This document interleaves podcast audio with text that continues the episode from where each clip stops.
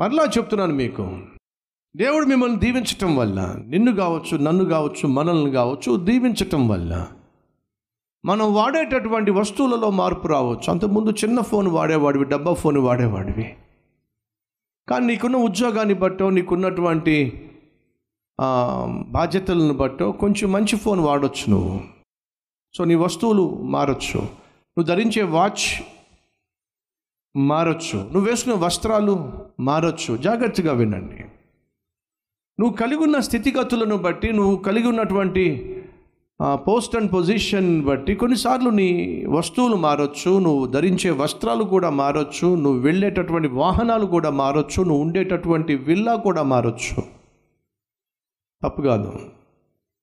వ్యక్తిత్వం మాత్రం మారడానికి వీల్లేదు. ఇది మర్చిపోకండి. సాధారణంగా అనేక మంది జీవితాల్లో వాళ్ళ యొక్క పోస్ట్ పొజిషన్ మారినప్పుడు పొగరు అనేది వారిలో వారితో పాటు వస్తూ ఉంటుంది. అది పోస్టును బట్టి పొజిషన్ బట్టి వచ్చింది కాదు. అది స్వతహాగా వారిలో ఉన్నటువంటి నైజం అది. జాగ్రత్త సుమా దేవుడు నిన్ను దీవించినప్పుడు పొగరుకు ఏమాత్రం చోటు ఇవ్వద్దు పొగరుకు తల్లి ఎవరో తెలుసా మీకు? గర్వం. ఎందుకు ఆ పొగరు? గర్వం వల్ల. ఆ గర్వం ఏం చేస్తుంది? నీ కళ్ళు నెత్తికెక్కే విధంగా చేస్తుంది. నెహమ్యా. గర్విష్టి కాదండి. నెహమ్యా. పొగరుబోతు కాదండి.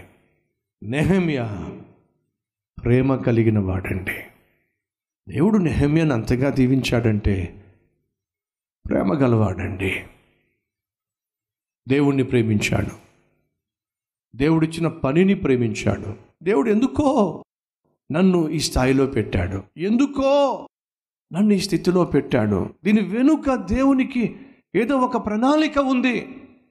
ఏదో ఒక ఉద్దేశం ఉంది. మర్చిపోకండి. ఈరోజు నువ్వు ఎక్కడ ఉంటున్నావో? ఎక్కడ ఉద్యోగం చేస్తున్నావో? ఎవరి క్రింద ఉద్యోగం చేస్తున్నావో? ఏ ఆఫీస్లో పనిచేస్తున్నావో? ఏ కంపెనీలో పనిచేస్తున్నావో ఏ ఇంటిలో పనిచేస్తున్నావో దయచేసి విను నువ్వు ఎక్కడున్నప్పటికీ కూడా దేవుణ్ణి నువ్వు కలిగి ఉన్నట్లయితే ఆ దేవునికి నీ పట్ల ఒక ప్రణాళిక ఉంది. ఈరోజు నువ్వు ఏమై ఉన్నావో ఏ స్థితిలో ఉన్నావో దానికి కారణం దేవుని యొక్క కనికరం కృప కటాక్షం. మర్చిపోకండి. చదువులో విజయం సాధించావా? దేవుడిచ్చిన జ్ఞానం అది. ఇంటర్వ్యూలో విజయం సాధించావా? దేవుడిచ్చిన జ్ఞానం అది. ఉద్యోగంలో మంచి పేరు సంపాదించి ప్రమోషన్ సంపాదించావా? దేవుడిచ్చాడు నీకు ఆ ప్రమోషన్ వ్యాపారంలో విజయం సాధిస్తూ మంచి లాభాలు సంపాదిస్తున్నావా? దేవుడిచ్చాడు నీకు ఆ జ్ఞానం. నాది అంటావేమిటి నువ్వు? నా కష్టం. ఎస్ నీ కష్టం నువ్వు అంటున్నావు. నీకంటే ఎక్కువగా కష్టపడే వాళ్ళు చాలామంది ఉన్నారు. వాళ్ళు ఇంకా నీలాంటి విజయం చూడలే వాళ్ళు. మరి వాళ్ళ సంగతి ఏమిటి? ఈరోజు నువ్వు కానీ నేను కానీ మనం ఏమై ఉన్నామో అది దేవుని యొక్క దయాదాక్షిణ్యము. ఎప్పటికీ మర్చిపోవద్దు. ఎప్పటికీ మర్చిపోవద్దు. నెహమియా! రాజు దగ్గర పానదాయకుడు ఆ పోస్ట్ ఇచ్చింది దేవుడే. కాబట్టి తాను కలిగి ఉన్న పోస్ట్లో ఎంతో నీతిగా నిజాయితీగా యథార్థంగా జీవిస్తూ తనకివ్వబడినటువంటి బాధ్యతను చక్కగా నిర్వర్తించాడు. ఫలితం ఏమిటి? ఎరుషలేము ప్రాకారములను నిర్మించటానికి అర్థహస్త అనేటటువంటి రాజు యొక్క సహాయముతో సహకారంతో సైన్యముతో పంపించబడ్డాడు. యాభై రెండు రోజుల్లోనే ఎరుషులేము చుట్టూ ఉన్నటువంటి గోడలన్నిటినీ కూడా నిర్మించటానికి దేవుడు నెహమ్యాకు శక్తినిచ్చాడు. ఆ విషయాన్ని మనం ధ్యానిస్తూ ధ్యానిస్తూ ధ్యానిస్తూ ప్రార్థన చేసినప్పుడు దేవుడు ఈ దినసేవకుడితో మాట్లాడాడు.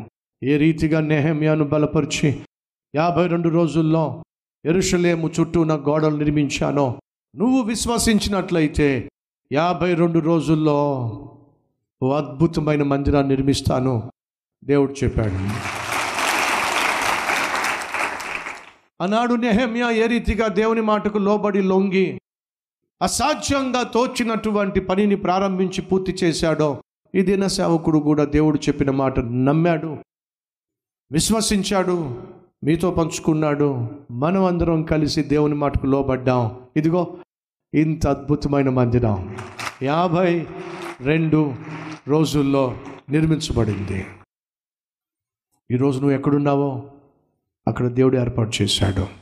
ఆయన చిత్తం ఏమిటో ఆయన ఉద్దేశం ఏమిటో నువ్వు గ్రహిస్తే అద్భుతాలు నువ్వు చూస్తావు ఆశ్చర్యకారాలు నువ్వు చూస్తావు. ఎప్పుడో తెలుసా? నన్ను ఈరోజు దేవుడు ఇక్కడ ఉంచాడు. అని అజ్ఞామ్య గమనించాడు. యోసేపు గుర్తించాడు. దాన్ని ఆయన అర్థం చేసుకున్నాడు. ప్రపంచాన్ని ప్రభావితం చేసే అద్భుతమైన ఆత్మీయులుగా ఈరోజు కూడా వాళ్ళు మిగిలిపోయారు. అట్టి కృప దేవుడు విశ్వసించు వారికి అనుగ్రహించునుగాక. ప్రార్థన చేద్దాం రండి.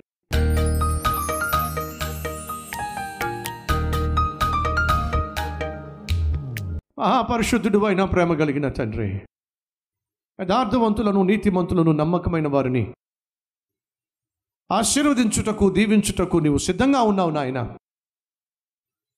హెచ్చించుటకు గొప్ప చేయుటకు ఇష్టపడుతున్నావు కానీ లోపమంతా మాలోనే ఉంది. మీరు ఆశించినట్టుగా మేము జీవించకపోవడం వల్ల మీరు ఆశించినట్టుగా మేము పరిశుద్ధంగా బ్రతకకపోవడం వల్ల కృతజ్ఞత కలిగి ఉండకపోవడం వల్ల ఈరోజు మేము కలిగి ఉన్నటువంటి స్థితిగతులను బట్టి సంతృప్తి చెందకపోవడం వల్ల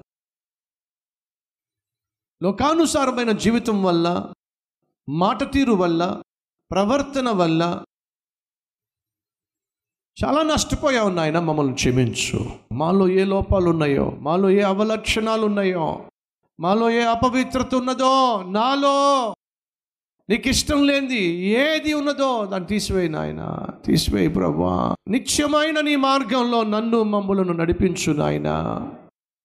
నిత్య జీవానికి వారసులుగా మేము జీవించే జీవితం మాకు దయచేయి నాయన.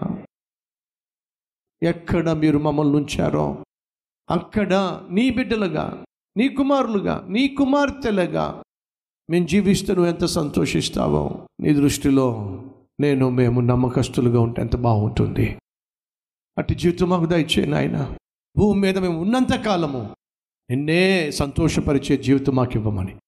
ఏసునామం పేరట వేడుకుంటున్నాం తండ్రి. అమెన్